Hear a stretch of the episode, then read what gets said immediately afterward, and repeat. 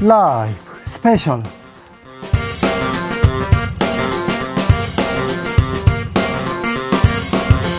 2023년 10월 7일 토요일입니다. 안녕하십니까. 주진우입니다. 토요일 이 시간은 일주일 동안 가장 중요한 일들 정리해드리는 그런 시간입니다. 시사 일타 강사 두 분 모셨습니다. 양지열 변호사 어서 오세요. 네, 안녕하세요. 박지훈 변호사 어서 오세요. 안녕하십니까. 주진우 라이브 스페셜 영상으로도 만나보실 수 있습니다. 네, 지금 바로 유튜브에서 주진우 라이브 검색하시면 영상으로도 만나보실 수 있습니다. 추석이 있었고요. 또 아시안 게임 진행되고요. 아, 이번 주도 참 많은 일이 있었습니다. 아, 어떤 뉴스 생각나십니까? 박지훈 변호사? 저는 뭐 아시안 게임을 하다 보니까 네. 참그 뉴스가 너무 눈에 띕니다. 세러머니 하다가 0.01초. 아, 정말 아니 참 안타깝습니다. 그 선수 이름 얘기를 하 진 않겠어요. 다른 분들한테 비판을 많이 받아. 그런데 예. 그분은요. 너무 많은 그 가르침을 주셨어요, 또. 네. 근데 사실은 저는 뭐 나중에 사과도 했어요. 네. 왜냐하면 병역이 또 문제가 있다 보니까 본인도 본인이지만 또 다른 또 동료도. 동료도 문제가 되니까 자, 사과를 하게 됐는데 저는 또 한편 이런 생각이 좀 들더라고요. 이걸 어떻게 그걸 예상했겠어요? 본인은 이겼다고 생각했으니까 그걸 들었지 그렇죠. 않겠 그리고 0.01초는 정말 이거는 신의 영역에 있는 수, 뭐 시간 아니겠습니까? 그래서 결과론적으로는 많은 분들한테 네.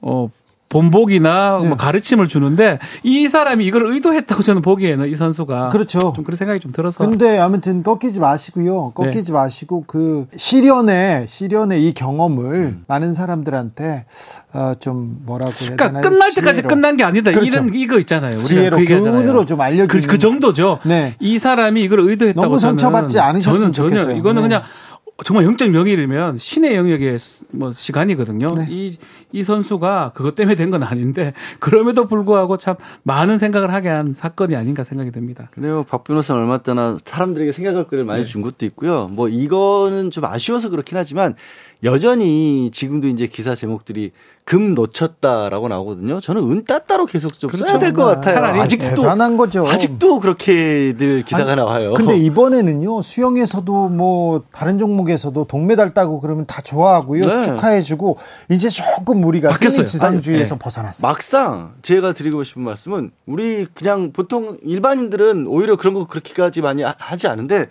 언론 제목들은 아직도 안 막히는 것 같아요. 그래서 아, 기자분들이 더 늦는 것 같아. 그러니까요. 즐겨도 되지 않습니까? 그러니까요. 네. 사실 반에서 달리기 1등 나는 거 엄청 힘든 거예요. 못했잖아, 박지윤. 저는 항상 4등, 5등에서 3등 안에 들면 이렇게 도, 뭐 공책을 줬었거든요. 그렇죠. 아, 그게 너무 3등, 3등만 하는 게 제 꿈이었어요. 부러워. 네. 한 번도 못 해봤어요? 저는 조금 늦는 편이라서 아. 4등, 아니, 5등 정도. 그럴 수 있어요. 네. 그런데 국가대표가 되는 것도 아유, 엄청난, 엄청난 건데요. 어마어마한 거죠. 근데 아시안 게임까지 갔다. 네. 이거는 아시아를 대표하는 선수인 거예요. 국가대표 가서도 사실 이렇게 주요 경기 못 나가신 분들이 훨씬 많아요. 많아요. 많아요. 네. 그럼요. 네. 아, 그러니까 저 태극 마크를 달고 이렇게 아시안 게임이 갔다. 어, 대한민국을 대표하고 있다. 자랑스러워 하셔도 됩니다. 저는 그런데 저는 북한 팀 주로 응원을 아, 하는데 네. 북한 팀 중계 경기도 없고요. 별로 없어졌어요. 그런데 남북 대결하고 그러는데 서먹서먹해 하고 네. 어, 지난번에는 단일 팀으로 이렇게 출전했으나 이번에는 뭐 맞수가 된 어, 남북 그 탁구팀 여자 탁구팀이 그 결승에서 만나지 않습니까? 음. 그런데 사진 찍을 때 이렇게 쭈뼛쭈뼛하고 이렇게 그런데 그건 너무 좀 마음이 아팠어요.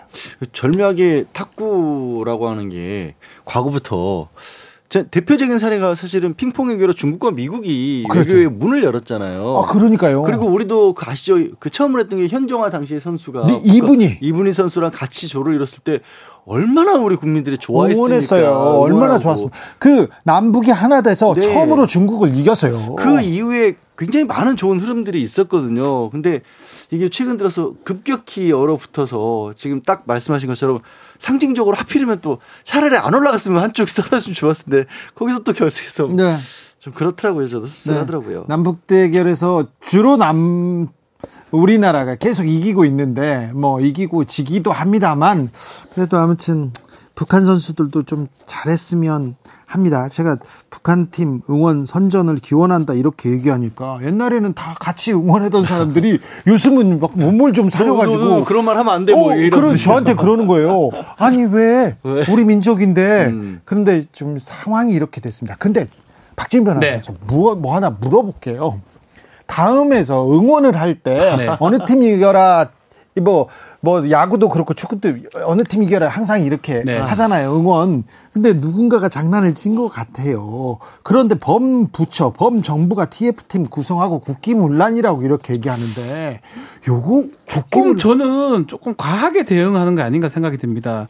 다음 포탈 다음인데 이번에 아시안 게임 그 중국하고 축구 게임 네. 하면서 91%가 중국을 응원했습니다. 이상하네요. 아, 이상한 게 말도 안 되죠. 말도 안 되죠. 중국을 91% 응원하겠습니까? 저 저는 사실 물어보면 99.9%가 한국 응원할 것 같은데. 그렇죠. 당연한 한국 사람이 한국 팀을 응원하죠. 알고 보면 사실은 아이디 같은 게 중복도 가능하니까 한 명, 두 명 정도가 중복에서 했던 것 같아요. IP 두 개에서 두 개에서 계속, 예. 수천만 개, 뭐 네. 수천 개가 지금 왔다고 이렇게 되면 어쩌면 우리 젊은 네티즌들 사이에는 네. 이게 좀 장난 비슷한 누가 그런 장난 장난이었거든요. 아니, 아니 근데 국기문란이라. 애초에 그거 목적 자체가 조금 전에 얘기하실 때 응원이라고 얘기했잖아요. 네. 그러니까 다음 측에서 이걸 만들 때도 중복해서 누를 수 있게 만든 이유가 너 응원하고 싶으면 계속 열심히 눌러. 계속 눌러. 로그인도 안 하는 거예요. 그리고 네. 이게 처음 만들어진 것도 아니고 몇 년 됐어요. 5, 6년 됐나? 그렇게 알고 있고 이전에 다른 국가와의 경기에서도 엉뚱하게 막 크로아티아 응원이 훨씬 더 많이 나오고 막 그랬었거든요. 그러니까 재미인 거예요. 그 자체가. 로그인조차 하지 않고 그냥 아무나 눌러고 중복 집계도 되는 것에서 집계가 이상하게 나왔다 그걸 여론 조작이라고 해버리고 그러니까 여론 조작 가짜 뉴스 이렇게 봐야죠. 정말 중요한 어떤 여론 조사에서 이런 게 가능했으면 아 그건 말이 돼요. 네? 드루킹 같은 그런 경우라면 아니, 대통령실에서 운영하고 네. 있는 게시판이 그렇게 운영이 되잖아요. 예. 중복 적이 또 누르기가 돼요 오히려 그걸 근거로 해서 국가 정책도 만들었다고요. 그러니까 그러게요. 사실은 이렇게 TF 팀도 지금 만들어져 만든다고 하고 또 지금 국민의힘에서 상당히 예민하게 또 선거 이번에 강서 구청 선거 관련해서 여론 조작하고도 연결시키고 있는데 실제로는 요건은 아닌 것 같거든요. 아니 그러니까 거기까지 연결하는 거는 조금 예. 무리가 있어요. 91%를 이렇게 여론 조작한다 한들 네. 우리 한국 사람이 중국을 응원하겠습니까? 그리고 결과가 바뀝니까? 바뀝니까? 그러니까 이게 말이 되나요, 이게? 박 변호사 참 중요한 얘기 하셨는데 그런 얘기가 나올 때마다 정치권에서 국민들 수준을 너무 낮게 본다. 아유, 지금 엄청난 국기문란이고 드루킹 시즌 2라는데요. 아니, 그렇게까지 흔들릴. 아유, 예, 네, 그렇습니다. 네. KBS 자. 수신료도 대통령실 그 게시판 근거로 했었죠. 거기 중복, 중복, 중복 돼요. 아, 그, 그렇게 따지면 그거부터 고쳐야지. 아니, 세금 내고 싶은 사람, 그러면 누가 이렇게 저는 내겠습니다. 저 이런 사람이 어디 있어요? 그게 그게 설문을 물어보는 자체가 조금 문제가 있었는데 어, 다른 측면 얘기도 좀 들어봐야 되는데 그런 그 전문가들의 의견도 있습니다. 저 저는요 추석 연휴에 가장 웃겼던 기사가 아, 네. 웃기면 안 되는 날인데 윤석열 대통령의 부친의 49제가 있었어요. 대구 동화사에서 근데 대구 동화사에서 서의현 스님께서 그 전두환 때 정치 스님으로 이름을 날리던 서의현 스님께서 범난 때 어? 범난 때 깡패들을 동원해 가지고 어? 쇠파이프를 휘둘리게 했던 서의현 스님께서 다시 등장한 것도 굉장히 좀 의아했고요. 그리고 반야용선이라고 옷까지 그리고 뭐 여러 고인과의 고인과 소지품을 태우죠. 네. 근데 그 연기를 가지고 기사를 써서 연기가 용과 입 용의 입을 닮았다고. 그렇죠. 정확히는 구름이 용 음. 모양이고요. 연기가 올라가서 그 구름 용이 그 구름의 연기를 빨아들이는 그런 모양이다고 사진까지. 아니 근데 구름이 용 모양이었어요. 저는 그래서 몇 번을 봤습니다. 왜 봤냐고 봤냐고. 저는 그냥 구름이거든 연기거든요. 이걸 이렇게 그렇게 보이는지 뭐 사람마다 생각이 다르니까 근데 이거를 또 하, 기사화 된다는 기사는 윤용의 혼이 용의 입으로 들어가듯 윤 대통령의 마지막 길을 불어주는 불어 넣어주면서 국태 민안을 기원하는 의미로 보인다면서 이렇게 해석을 했더라고요. 저게 무슨 조선 시대에 그 가운데 윤 대통령을 빼고 음. 무슨 뭐 뭐라고 해야 되나 성조의 뭐 마지막 길을 뭐 이런 식으로 써졌으면 네. 저는 오 그럴 수도 있겠다 하겠는데 2023년에 저렇게 그럼 뭐 제가 설명해 드릴게요. 과학적으로 아무런 근거가 없습니다. 네. 아니 아무리 봐도 용도 아니고 입도 아니에요. 아, 그거 뭐 용이 왜 있어요? 용이 있지도 않는 용이 연기가 왜 납니까? 아, 그런데 되게 좀 저는요 좀 반성하게 됐어요. 연기를 가지고도 기사를 이렇게 쓰는데 나는 뭐 하고 있나 이런 생각도 조금 해봤습니다. 자, 주진우 라이브 스페셜 본격적으로 시작해 봅니다. 추석 연휴가 지나자마자 끝나자마자 지난 목요일이었습니다. 청문회 big day였습니다.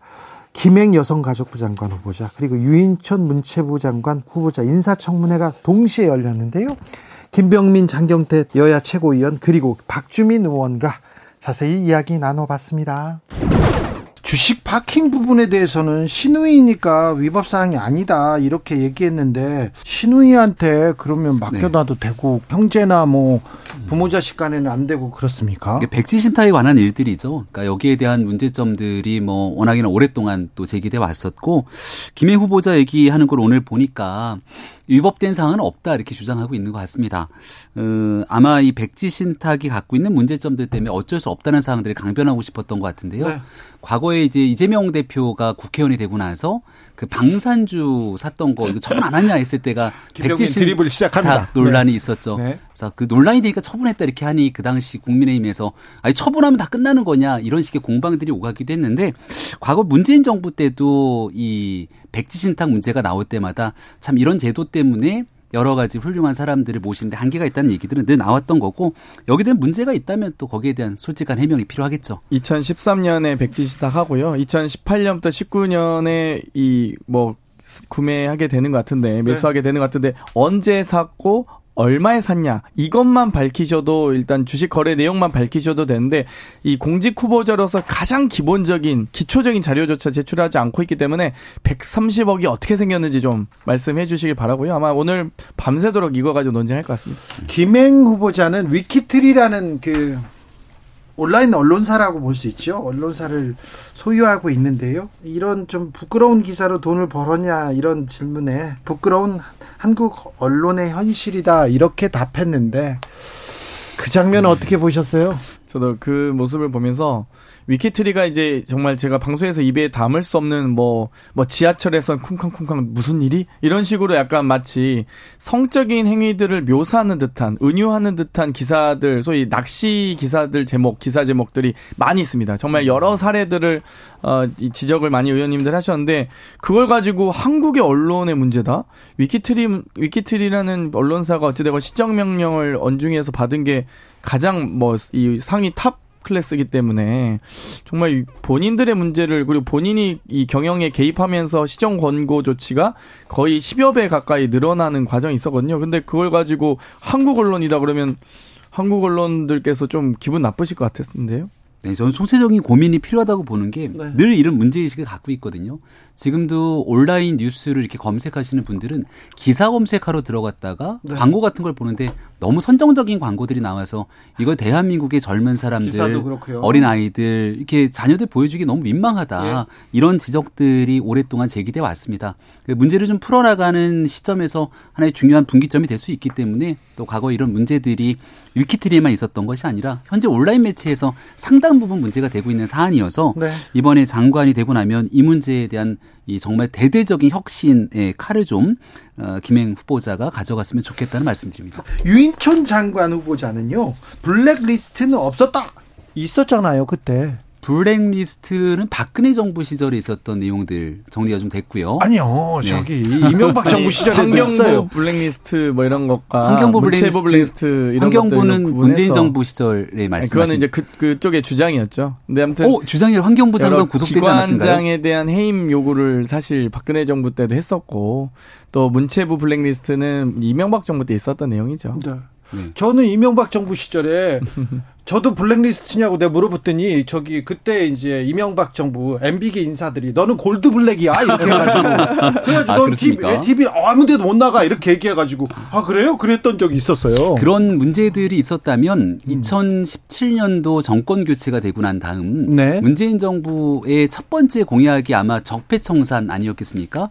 그리고 나서 적폐청산 위원회 각 부처별로 다 만들고 그리고 난 다음 실질적인 수사가 이명 박근혜 정부를 넘어서 이명박 정부 다 갔기 때문에 당시 직권 남용이든 업무 방해든 문제가 되는 일들이 있었다면 정리가 됐을 겁니다. 유인촌 후보자에 대해서는 과거 이명박 정부의 핵심으로 몸을 담고 있었지만 그런 일들 속에서는 자유로웠던 인사로 기억하고 있습니다. 사실 중소기업 다니는 아들이 27살 때 현금 6억으로 아파트를 샀는데 그 아버지 유인촌 장관 후보자가 돈이 어디서 났는지 모르겠다라고 모르쇠로 일관하는 게 지금 지금 현재 청문회의 상황입니다. 이만큼 지금 이 아들의 6억도 못 밝히고 김행 후보자의 130억도 안 밝히고 이런 정도로 어떻게 인사청문을 하는지 모르겠고요. 실제 여러 이 문화 권력 균형화 전략에 대해서 이 문서 공개된 문서를 보면 좌파 예술인에 대한 정보 지원을 차단해야 된다. 또 여러 정부 인사를 비방하는 언론에 대해서 수사기관의 감시 활동을 통해서 이 형사처벌을 통해 새 위축을 유도해야 된다. 좌파 문화예술단체 등에 대한 정보 지원을 차단해야 된다는 등 이 여러 이미 공개된 2008년 당시 문서에서 유인천 후보자 이름이 다 나옵니다. 문건입니다. 국정원 문건이 나옵니다. 수사를 통해서 나왔던 수, 네네. 문화 문건. 정확히 문서 이름이 2008년 8월 작성된 문서고요. 네. 문화 권력 균형화 전략 문건이고요. 또 좌파 문화예술단체 제어 및 관리 방안 이라는 문건 2010년도 11월 2일 작성된 문건이네요. 이런 문건들 다 있습니다. 그러니까 이건 그러니까 이거는 우리 윤석열 검사께서 당시 여러 수사를 통해서 수사 다 하셨잖아요. 네. 문건이라고 뭐, 말씀 주시는 것 같고요. 네. 근데 거기에 대해서 수사를 통해서 문제가 있으면 기소가 되고 처벌이 됐을 건데 무튼 이 유인촌 후보자에 대해서 기소된 적도 처벌된 적도 없는 상황인데요. 저는 민주당이 수사 상황에 있었던 내용이라고 문건을 막 흔들면서 얘기하는 거는 참 좀 이재명 대표를 위해서라도 안 하셨으면 좋겠어요. 왜요? 그러면 수사 상황에서 지금 나왔던 이재명 대표의 수많은 내용들 보면 이재명 대표는 그 자리에 있을 자격이 없는 거거든요. 최종적으로 기소가 되고 그리고 나서 공소장에 대한 내용들을 얘기를 해도 네. 아 대법원 재판 나올 때까지는 봐야 된다 무죄 추정의 원칙 얘기하시는 분들이 민주당 아닙니까? 아니 근데 아까 김행을 물었더니 이재명 얘기를 하고요. 유인천 물었더니 이재명 아, 얘기하고 민주당의 주장이기 때문에 민주당의 아니, 가장 그 강력하게 그 당을 이끌고 있는 상황을 거, 예. 형평성 있게 말씀해 주는 거죠. 검찰이 수사하는 과정에서 피의 사실 공표하는 것은 당연히 불법이죠. 근데 제가 지금 말씀드린 건 2019년에 문화예술계 블랙리스트 진상 조사 조사위원회가 발간한 백서 내용입니다. 이 백서의 조사 내용을 총망라해서 정리한 문서이기 때문에 이미 공개된 자료다. 다시 한번 말씀드립니다. 문체부 장관 유인천 후보자 블랙리스트 없었다 이렇게 얘기하던데요. 뭐 이렇게 말씀하고 싶으시겠죠. 그러나 오늘 다른 매체들에서 계속 보도되고 있는 것이 어 국정원 발 문건의 내용들이었는데 네. 그 내용을 보면은 어 보고 대상이 어, 그 당시 문화부 장관인 것으로 그런 내용들이 수사 기록에 언급이 돼 있지 않습니까? 2017년, 2018년 국정원에 대한 수사 기록에. 네. 명백한 사실이 있음에도 불구하고 지금 어, 후보자로 나와서는 다른 말씀을 하고 계신 것 아닌가 그런 생각이 듭니다. 예. 그럼 민주당이 이거 이거 명확한 증거가 있는데 왜 왜 지금 거짓말 뭐 말을 안 말을 바꾸느냐 이렇게 말을 하지 않느냐 네. 이렇게 따져 물어야죠. 그래서 그렇게 묻고 있죠. 그러고 있습니까? 문제 제기하고 있는 거고요. 인사청문회 네. 과정에서요. 예. 자, 유인촌 후보자는 어, 장관 시절에 막말도 하지 않았다 이렇게 얘기하던데요. 참, 아, 모르겠습니다. 지금 와서는 뭐 다 과거에 대해서 없었다, 안 했다 이렇게 부정을 하고 계신데 방금 말씀드렸던 것처럼 블랙리스트 관련돼서는 서류와 서면이 남아 있는 거잖아요. 어, 이런 부분까지 다 좀 어, 후보의 어떤 적절성 관련돼서 다 포함돼서 판단되지 않을까 싶습니다. 김행 여가부 장관 후보자 인사청문회는 어떻게 보셨어요? 아 사실 뭐 저는 김행 후보자의 경우 인사청문회 과연 대상이 될 수 있는 분인가라는 의구심도 있어요. 지금 본인은 적극적으로 해명을 하고 또는 주장을 하고 계시지만 규식 관련된 부분이라든지 이런 부분에 있어서는 저는 어, 해명될 수 없다라고 봅니다. 이건 명백히 주식을 파킹한 거고요. 그러다 보니까 여당 의원조차 그 인사청문 후보자가 아니라 수사를 받아야 되는 분이다라고 얘기를 하고 있지 않습니까? 그래서 어, 이런 부분에 대해서 국민분들도 바르게 판단할 거니까 전 대통령이 어, 지명을 철회하는 것이 오히려 더 맞다고 봅니다. 김행 후보자는 시누이 주식 parking 질문에 대해서 지금도 지금 생각해봐도 그 방법밖에 없다. 시누이는 직계 존비속 아니니까 위법 없지 않나 업, 위법 사항 아니다 이렇게 얘기하던데요. 법적으로 그렇습니까?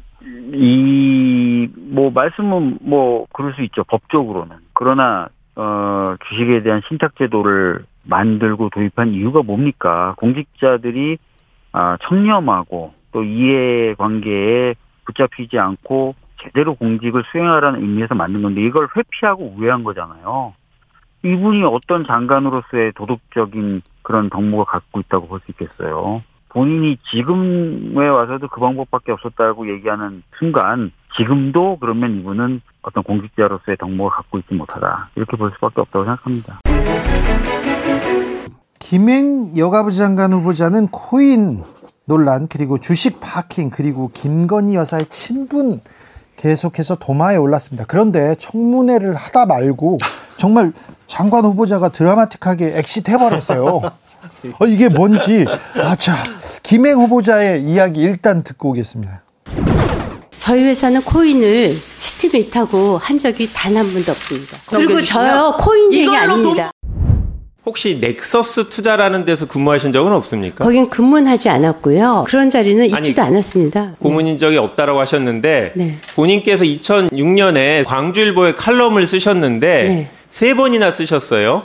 경력을 현 넥서스 투자 고문으로 돼 있고. 아, 그럼 이거 제가 잘못 썼나요? 예, 그 다음에 음. 노컷 뉴스하고 방송을 하실 때도 넥서스 투자 상임 고문이라고 네. 소개가 됐고 네. 그 다음에 2015년에 예비 후보 등록하셨잖아요 네, 중구에서 네. 네. 그 당시에 언론사에서 어, 후보자로부터 받아서 공개한 자료에 보면 네. 경력에 넥서스 투자 상인 고문으로 돼 있어요. 그러면 상인 고문으로 근무하신 적도 없는데 허위로 자료를 기재하셨다는 건가요? 예비 제가, 후보자 출마하실 때? 아니, 제가 이걸 보니까 제가 생각했었던 상인 고문이라는 것은 어, 저의 착각인 것 같은데요. 네. 허위 경력 부분에 대해서는 착각이었다 이렇게 얘기하시네요. 근데 이렇게 가셔도 나가셔도 되는 건가요? 사실 그 자리는 뭐 국회의원들이 물어보긴 하지만 국민에게 지금 자신을 소개하는 자리잖아요. 네. 검증받는 자리이고. 아이고, 당황, 제가 당황스럽더라고요. 네. 말씀하신 것처럼 저게 저렇게 그냥 떠나도 되는 자리인가? 그런데 대한민국을 대표로 해서 국무위원이고 장관 역할을 하시겠다는 분이 국민들을 그냥 팽개치시는 모습이었거든요. 네. 그리고 말씀을 하시는 게 뭐랄까 이게 오죽했으면 이제 용인 의원이었나요? 뭐 일부러 못 알아들으시는 척 하시는 거 아니냐고 할 정도로 계속 엇박자예요. 물어보는 것에 대한 정확한 대답도 안 나오고 그 와중에 오늘 이제 뭐 일부 이제 좀 어 보수적인 신문들도 비판했던 부분이 중간에 이제 본인이 근무했던 언론사 매체에 좀 너무 선정적이고 이런 어떤 황색 저널리즘 같은 내용들이 있지 않았느냐라고 하니까 네. 갑자기 요즘 언론 현실이 그렇다라고 전체 언론을 또 거기다 가져다 가시고 그래서 처음 이전에 이제 청문회 이전에 빚었던 논란들이 고스란히 증폭돼서 어제 압축돼서 나타난 것 같아요. 그러니까 이제 청문회에서 다 좀 소상히 밝히겠다라는 게 기본적인 이제 답변 태도였는데 그런데요. 청문회 자료 제출도 매우 미흡했고요. 대답도 어, 국회의원 봤을 때 그리고 좀 방송 같이 생각했던 것 같아요. 라디오 방송할 때 이제 저도 뭐 가끔씩 보면 15분, 20분 있다 끝나니까 판넬 준비해 오시고 막 이렇게 했던 모습인데 비슷하게 이렇게 뭐 판넬이라든지 그런 걸 준비를 했던 것 같은데 이제 국회의원들은 미리 자료를 받아서 분석한 다음에 질문하는 그게 인사청문회 자리거든요. 그런 부분들이 사실은 좀 어, 문제가 돼서 계속 그 공방이 계속 됐던 것 같고 나중에 중간에 이제 파행이 되면서 갈 때는 이제 위원장 권인숙 여가위원장이 좀 편파적으로 했다. 사, 그렇게 하면 사퇴해야 된다. 이게 이제 자료 제출 때문에 이제 문제 됐던 부분인데 그러면서 여당 의원들과 같이 이제 나가버린 상황까지 아마 인사청문회 하면서 이렇게 간 상황은 없었을 겁니다. 어, 드라마틱하네요. 네. 두 분한테 물어볼게요. 음. 공직자들은 이해충돌 상황이 오기 때문에 주식을 주식 같은 걸 명의 신탁 백지 신탁을 하죠. 명의 신탁하면 안 명의 신탁하면 안 돼요. 백지 신탁을 해야 돼요. 그런데 신우이는 괜찮은 겁니까? 법적으로 아. 괜찮습니까? 지금 지금 판단해도 그 방법밖에 없습니까?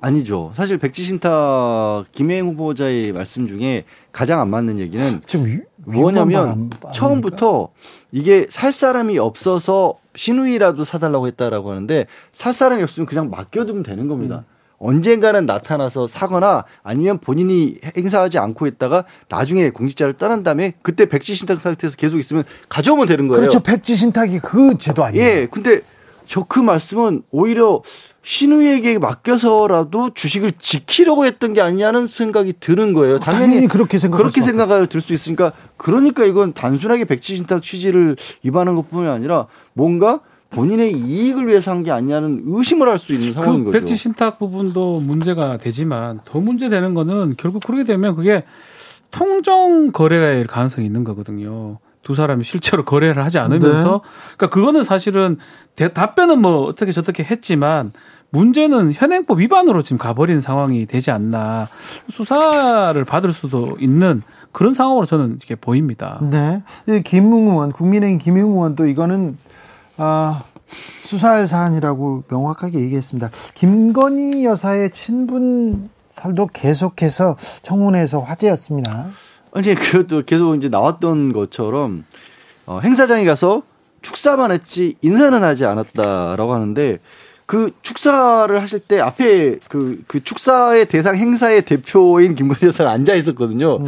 그러니까 아니 어디 가서 누구에게 무슨 행사를 축사하는지도 모르고 그럼 축사를 했다는 얘기인지 차라리 저는 왜 그렇게까지 부인하시는지 모르겠어요. 비슷한 분야의 사업이 겹쳤기 때문에 네. 예전에 어느 정도 알고 지냈지만 우리가 알고 지낸다고 다 가깝고 친한 건 아니잖아요. 네.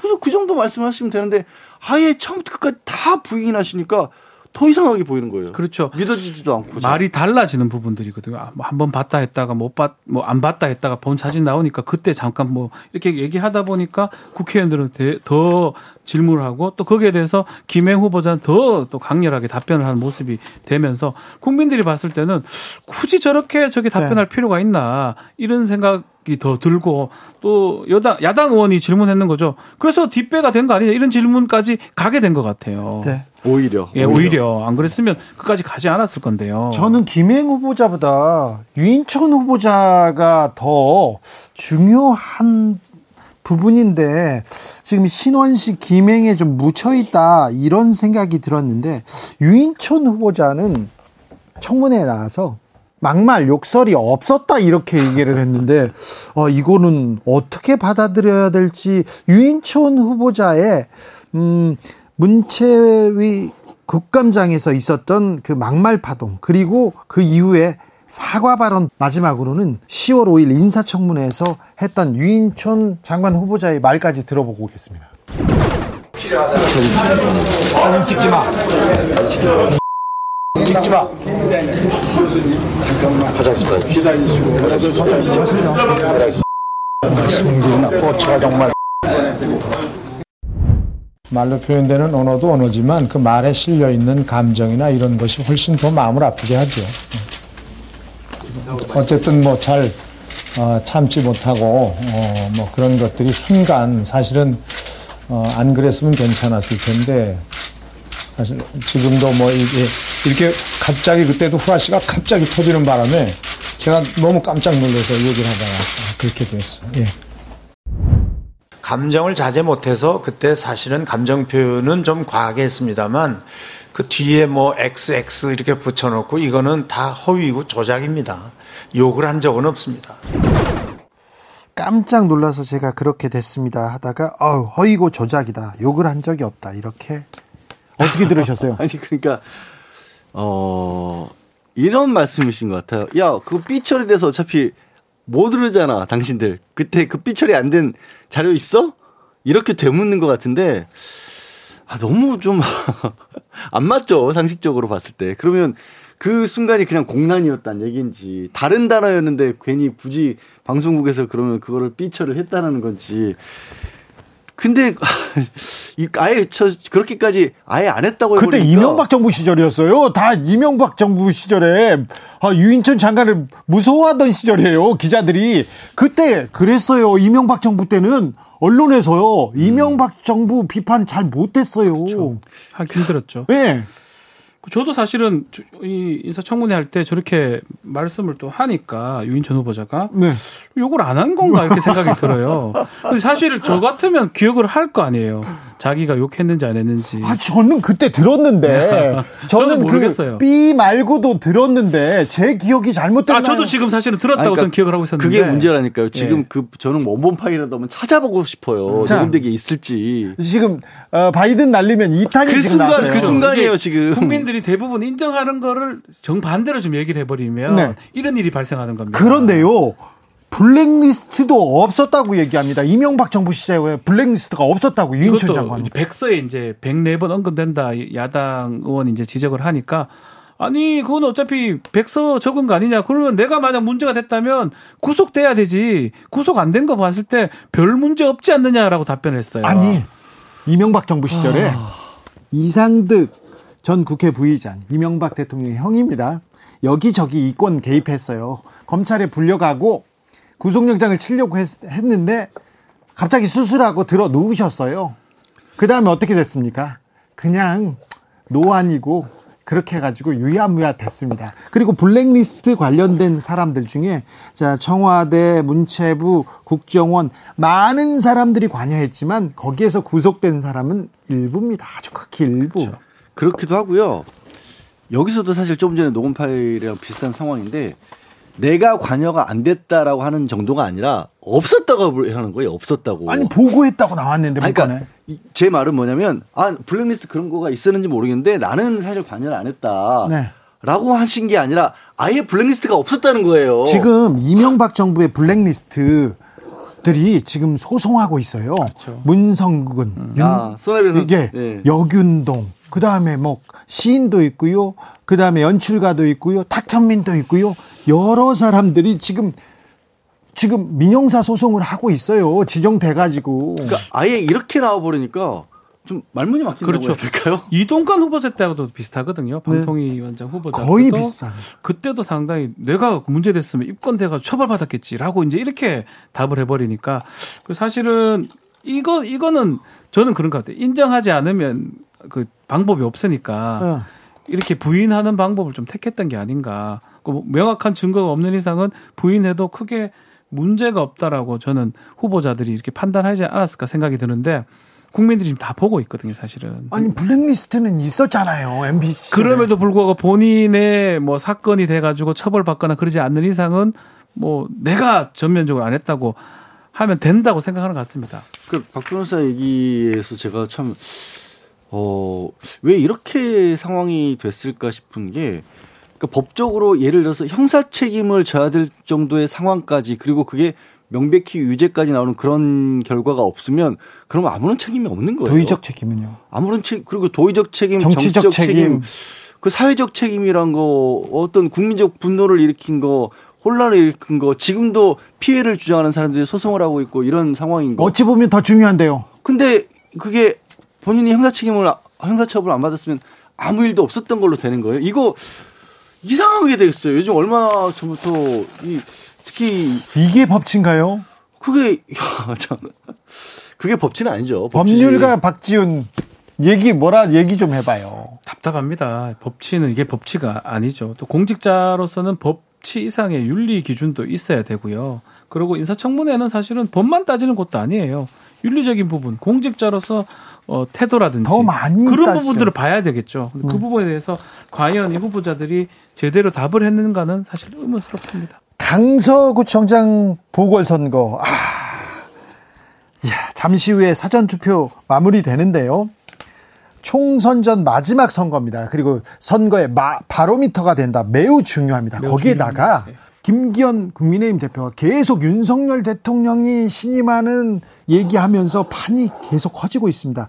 아, 앞으로 이 선거는 우리 정치에 어떤 영향을 미칠지 이준석 국민의힘 전 대표, 김성태 전 의원, 그리고 김용태, 류호정, 용해인 세 분과 함께 전망해 봤습니다. 왜 김태우 후보한테 배팅했을까요? 국민의힘은 요즘은 제가 합리적인 분석을 잘 안 하려고 합니다. 예. 네. 이게 왜냐면 방송 나오시는 정치 컨설턴트 하시는 분들 네. 예측하는 것마다 틀려요. 네. 예. 상식적으로 이렇게 할 겁니다. 그럼 꼭 그렇게 안 해요. 네. 그러니까 이 의미가 없는 분석이긴 한데 저는 이 강서구청장 보궐선거는 피해갈 수가 없는 60만 샘플짜리 여론조사입니다. 네.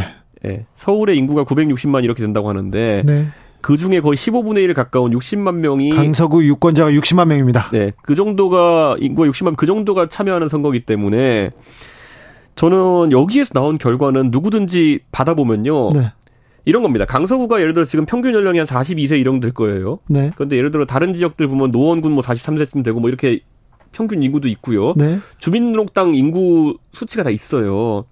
이런 거 곱하고 그리고 부동산 가격이랑 여러 변수를 넣어가지고 분석하잖아요. 그럼 여기 결과 나온 걸 바탕으로 해가지고 48개 서울 지역구의 결과를 다 예측할 수 있습니다. 네. 네. 서울은 이렇게 산 하나 넘으면 표심이 달라지고 이런 데가 아니에요. 예. 사실 그거 그대로 가거든요. 네.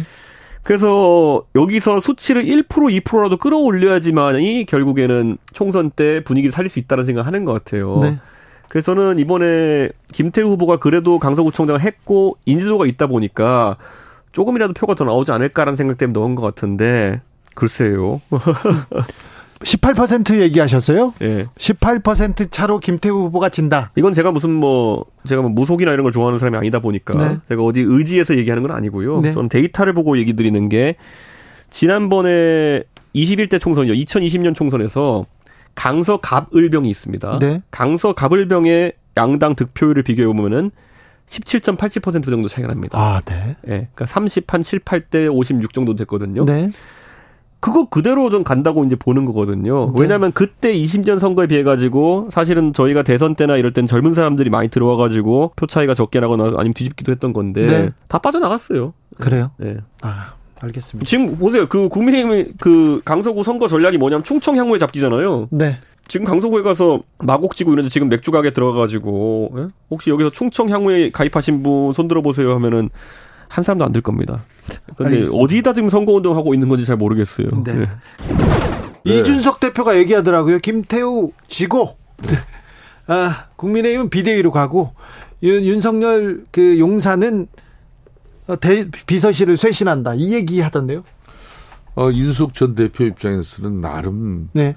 미리 이 선거 결과를 예단하고 예측해서 네.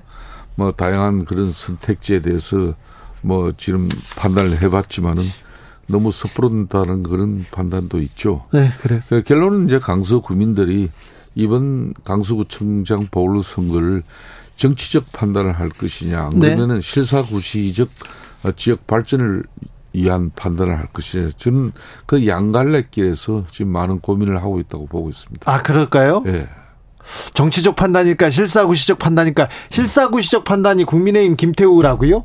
그렇죠. 아무래도 김태우 김태우 구청장 후보가 뭐 강서구에 무슨 한 일이 있어서요? 아니 그러니까 이제 강서구에 12일 동안 네. 강서구 구정을 통해서 이게 특히 이 구정이라는 것은 구민들의 수군 사업이나 또 지역 개발 발전을 위해서는 서울시 또 정부와 필연적으로 협조적 관계가 이루어져야만이 실효적인 그런 효과가 나옵니다. 그런 측면에서 윤석열 정부와 또 오세훈 서울시정, 막 김태우 강서 구정이 맞물려 돌아가면은 아무래도 강서구의 어, 지역의 수건이나 또 지역의 발전적인 측면에서는 뭐 실사구시적으로 아, 지역 발전이 이루어질 수 있을 것이다. 네. 이렇게 우리는 보고 있는 거죠. 김태우 후보가 40억 원 선거 비용은 애교로 봐달라 이렇게 얘기했는데 이 말은 실수죠. 그거는 뭐 선거 운동 과정에서 네. 현장에서 어, 경황 없이 한 이야기인 것 같아요. 뭐 보다 이제 어, 자기가 강서 구정을 더 열심히 잘해서 그만큼 강서 구민들에게 더 뭐 발전된 강서로서 자기는 보답하겠다는 이야기인데 뭐이 부분은 경황 없이 한 이야기죠. 자, 현실적 고민으로 가보자고요. 지금 선거 당일로 가봅니다. 예. 만약에 김태우 구청장 후보가 국민의힘에서 승리했다면 민주당은 어떻게 됩니까? 민당 입장에서는 상당히 곤혹스러워지겠죠. 네. 곤혹스러운 아, 거 말고는. 왜 그런가면은 네. 지역의 13명의 실질적으로 강서 구정을 펼쳐나갈 좋은 자원들이 많았어요. 네. 이 13명을 다 물리치고, 어, 억지로, 억지 출향식의 근경 프레임을 만들려고 진교훈 경찰청 차장을 차출한 거 아닙니까? 그것도 이재명 대표가 전격적인 이런 전략 공천을 통해서 떨어뜨린 거죠. 낙하산으로. 뭐 그런 후보가 말 당선이 안 되면은 당연히 이재명 대표 입장에서는 상처를 입을 수밖에 없죠. 만약에 네. 민주당 진기훈 후보가 당선되면 국민의힘 특별히 김기현 대표는 어떻게 됩니까? 뭐 저는 그런 뭐 김기현 대표의 향후 문제를 가지고 네. 지금 선거를 한참 지휘해야 될 지역의 공동선대위원장이 네. 그 이야기를 한다는 것은 뭐 그렇죠. 뭐 안 하겠지. 선거 운동 뭐 안 하겠다는 이야기나 마찬가지 알겠어요. 아니에요? 그럼 어떻게 돼요, 국민의힘? 아, 국민의힘은 그 차후에 네. 판단이 이루어지겠죠. 자, 수도권 총선의 바로미터입니다. 네. 50만 표의 여론조사를 하는 겁니다. 그것도 뭐, 어, 험지라고도 할 수 있기도 하고. 사실상 이 강서구는요. 네. 지금까지 요, 요 앞에 이제 민당 구청장이 무려 20년 전 가까이 했어요. 예. 물론 중간에 보궐선거를 통해서 우리가 한두 번 한 적도 있지만은 네. 노현성 전 구청장 같은 경우는 거의 네 번을 했죠. 16년 예. 구정을 했죠. 그렇기 때문에 어, 민주당에서 가장 좋은 텃밭 중에 하나죠. 제가 재밌는 일을 하나 말씀을 드리면은 네.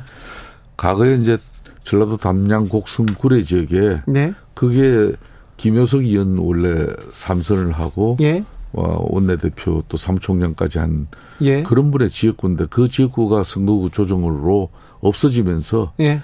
민주당에서 당시 서울에서 당신 입맛에 맞는 지역구를 골라봐라. 예. 그러면 어 드리겠다. 예. 근데 이분이 골로 다 골라가지고 온 게 강서구예요. 그랬어요? 강서을 저희 지역이에요. 아, 그랬어요? 그래서 저랑 붙었는데. 이겼다고 하시죠. 제가 800 몇십 표로 이제 근소하게 있는데 네. 여기는 절대적으로 민주당이 참 좋은 지역입니다. 네. 민주당이 텃밭이에요. 그런 텃밭에서 민주당이 이기는 거하고 우리가 지는 거하고는 또 차이가 크겠죠. 차이가 큰데, 네. 근데 왜 아, 국민의힘에서 총력전을 펼칠까요? 왜 이렇게 선거를 키울까요? 판을 키웠어요. 뭐 판을 키운 부분에 대해서는 우리가 부정할 수 없어요. 예. 그만큼 이제 어, 이 강서구청장 선거를 통해서 내년 총선에 네? 수도권 121석이 걸린 이 상황에서 지금 현재 16개밖에 우리가 하지, 하고 있지를 못하거든요. 네. 그런 만큼 이 수도권 선거를 이기기 위해서는 네. 그 전초전으로 특히 민주당 텃밭인 이 강서구청장 보궐선거를 우리가 이김으로써 내년에 선거 분위기를 우리가 좀 리드해 나갈 수 있다는 그런 네. 전략이 있죠.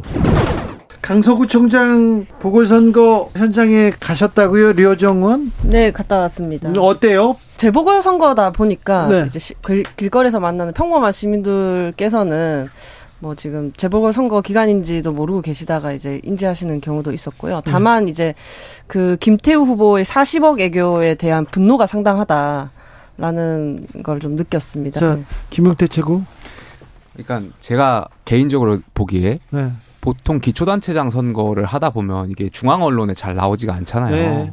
그러니까 김태우 후보가 아마 좀 경각심이 좀 부족했던 것 같아요. 그런 발언들을 할 때는 이게 중앙 지금 재보궐 선거기 때문에 모든 중앙 언론과 또 이제 여의도 중앙 정치권에서 다 지켜보고 있는 선거인데 그렇죠. 말 실수하면 당연히 여기 서 말꼬리 잡히고 하는 부분이기 때문에 분명히 생각을 표현하는 데 있어서 정제되지 못한 표현이었다. 거기서 저는 분명한 것은 어쨌든 우리 당의 유책으로 인해서 치러지는 거고 물론 그 부분에 있어서 억울한 부분이 있겠지만 그러한 부분을 인정하고 사과하고 저희가 전략을 세울 때 김태우 후보가 구청장에 다시 당선되면 지난 수십 년 동안 민주당 후, 구청장이 못했던 것을 우리가 할 수 있다. 이러한 것을 좀 설득해 나가는 것이 더 맞는 전략이라고 생각합니다. 저는 일단 경각심은 보통 없는 게 아니고 준비도 안 됐다고 생각을 했습니다. 그리고 저는 이 당, 당에도 책임이 있다고 봤어요. 왜냐하면 그 40억 부분에 대한 것은 예견된 질문들이잖아요. 그거에 대해서 성실하게 대답해야 할 그러니까 예상할 수 있는 질문인데 그러면 당에서든 뭐 캠프에서든 준비를 시켜서 아마 자다 깨서도 대답할 수 있도록 저는 준비되어 있어야 된다고 생각했는데 그거를 이제 뭐랄까 소위 프리스타일로 연설을 하시다가 40억은 애교로 봐달라고 말씀하신 거잖아요. 그건 후보도 준비가 안 됐고 주변 캠프도 준비를 안 시켰다. 그렇게 네, 봅니다. 저도 40억 발언 굉장히 경악스러웠는데 그래서 본인의 귀책 사유로 보궐선거가 발생하게 된 것에 대해서 강서 구민들께 사과는 좀 제대로 하셨는지 모르겠습니다. 적어도 공직자라면 이제 자신의 귀책 사유로 인해서 발생하게 된 보궐선거 그리고 그로 인해서 1년 전 불과 1년 전에 자신을 당선시켰던 구민들에게 실망을 안겨드린 것에 대해서 공식적인 사과를 무겁게 하는 게 맞죠. 그런데 여기에 이제 어, 애교 같은 단어들을 붙이면서 굉장히 가볍게 어, 넘어가려고 하는 것이 저는 강서 구민들을 능멸하려는 것이다라는 비판을 할 수밖에 없고요. 그리고 뉴스를 살펴보니까 뭐 건설업자로부터 12번의 향음 접대를 받았다. 인사청탁 문제, 뭐 경찰청 수사 부당 개입 문제 뭐 이런 것들로 징계를 받아서 해임됐었던 비리 검사 출신이 바로 김태우 후보자다. 검찰 수사관. 네, 라는 이제 어, 보도들도 있었습니다. 네. 근데 그랬던 분이 이제 공무원 중대 비리에 대해서 원 스트라이크 아웃제 이야기를 하니 뭐 지나가던 개도 웃겠다라는 댓글들도 많이 달리더라고요. 네. 저는 적어도 상식적인 후보자라면 이 정도 사실에 대해서는 국민 앞에 진솔하게 사과를 하시든 해명을 하시든 하고 나서 공천 신청과 출마를 하실 수 있는 거 아닌가 싶고요. 여전히 이제 대통령께서 사법부 와 국회를 무시하시는 것처럼 국민의힘이 강서 구민들을 너무 무시하는 공천을 한 것이 아닌가라고 생각하고 김태우 후보자가 그것을 스스로 증명하고 있다고 생각합니다. 그러니까 정치권이 약간 뭔가 인정하는 데 좀 인색한 것 같아요. 네. 잘못을 네. 또. 그러니까 김태우 후보자가 40억 관련해가지고 여기에 대해서는 뭐 변명 여지가 없다라고 생각해요. 어쨌든 정말 아까 추석 물가 얘기도 했지만 경제가 어려운 상황에서 국민 혈세가 들어가는 부분이고 그렇다면 여기에 대해서 우리가 사과할 건 사과하고 인정할 건 인정하고 그럼에도 불구하고 김태우 후보자가 구청장이 된다면 어떻게 어떻게 강서구의 발전을 이룰 수 있겠다 이러한 것에 더 포커스를 맞춰서 국민들을 설득한다면 네. 좋은 결과가 있지 않을까 김용태 생각됩니다. 김태우 구청장 후보가 예. 당선될 것 같아요? 당선돼야죠. 될 것 같아요? 돼야죠. 아닙니다. 지금 진영 정치에 학을 떼시는 시민들께서 저는 네. 재보궐 선거에서 준엄하게 이제 메시지 내실 수 있다고 생각을 하고 제3 후보를 그렇죠. 정의당 정의당을? 권수정 후보가 있고요. 네. 90, 네, 90년대부터 이제 강서구 이사 와서 시원하면서 경력 쌓은 그런 준비된 후보가 있습니다. 이준석 전 대표가 18% 국민의힘이 진다 이 얘기를 했고요. 아, 국민의힘에서도 계속해서 이 지역은 전통적으로 야당 강세 지역입니다. 이 얘기를 하는 것을 보면 흐름이 어떻습니까? 근데 사실은 100% 그렇게 보기는 어려워요. 그래요? 왜냐하면 왜냐하면 대선 때는 이재명 후보 당시 후보한테 표가 좀 더 갔지만 지방선거 때는 또 지금 강서구청장처럼 또 몇 퍼센트 김태우 후보가 김태우 후보가 당선, 당선됐잖아요. 그래서 사실은 뭐 강남 지역이라든지 또 강북의 그 지역하고 다르게 벨트에 있기 때문에 네. 뭔가 스윙보터가 되는 지역은 맞습니다. 네. 예전 근데 크게 또 상당히 커요. 크기가 어 유권자가 한 50만이 넘거든요. 그래서 지역구가 의석수만 3개가 되는 아주 큰 선거기 때문에 어느 정도는 서울의 민심을 반영할 수 있다고 봐야 되는 것 같고. 그래서 총력전입니다. 그래서 이게 무조건 민주당한테 유리하다. 또 무조건 뭐 어떻다 이렇게 말할 수는 저는 없지 않나 생각이 들어요. 네. 뭐 당연히 그렇고요. 그럼에도 불구하고 이제 국민의힘 쪽에서는 지난번 이제 이재명 대표였던 구속영장 기각 이후에 뭔가 좀 불안감이라는 게 작동을 해서 혹시 여기서 좀 안 좋게 나오면 어떡하나 하는 거에 미리 좀 뭐좀 깔아놓는다고 해야 될까요? 당 아, 수뇌부가 계속해서 가서 총력전을 펼치고 있습니다. 그렇죠. 거기서 대통령 마케팅 계속 펼치고 있습니다. 대통령 마케팅 펼치는 동시에 그래 그런 거예요. 대통령 마케팅까지 펼쳤는데도 불구하고 안 된다면 만약에 만약에 안 되면 뭐 갑자기 무슨 말을 만들어낼 수는 없잖아요. 그러니까 아까 얘기했던 것처럼 아 원래 전통적으로 거기는 좀 우리한테 불리한 지역이야 이런 식의 얘기를 다 이렇게 생각해가면 사는 게 아닌가. 네. 그렇지 않고 굳이 선거 앞두고 우리가 이렇게까지 불리해요 이런 얘기를 왜 하는지 매우 모르겠어요. 중요한 선거입니다. 왜냐하면 이제 선거 없어요. 그리고 사람들이 이제 잘 잘은 못 느끼지만 이렇게 찍으면 몇 달 후에 이제 6개월 정도 덜 남았는데 총선에 거의 바로 미칠 가능성이 매우 높습니다. 네. 옆에도 마찬가지고요. 그러니까 실제로 확인하는 어찌 보면 마지막 선거라고 봐야 돼요. 이거는 여론조사하고도 달라요. 네. 투표를 하는 거 아닙니까?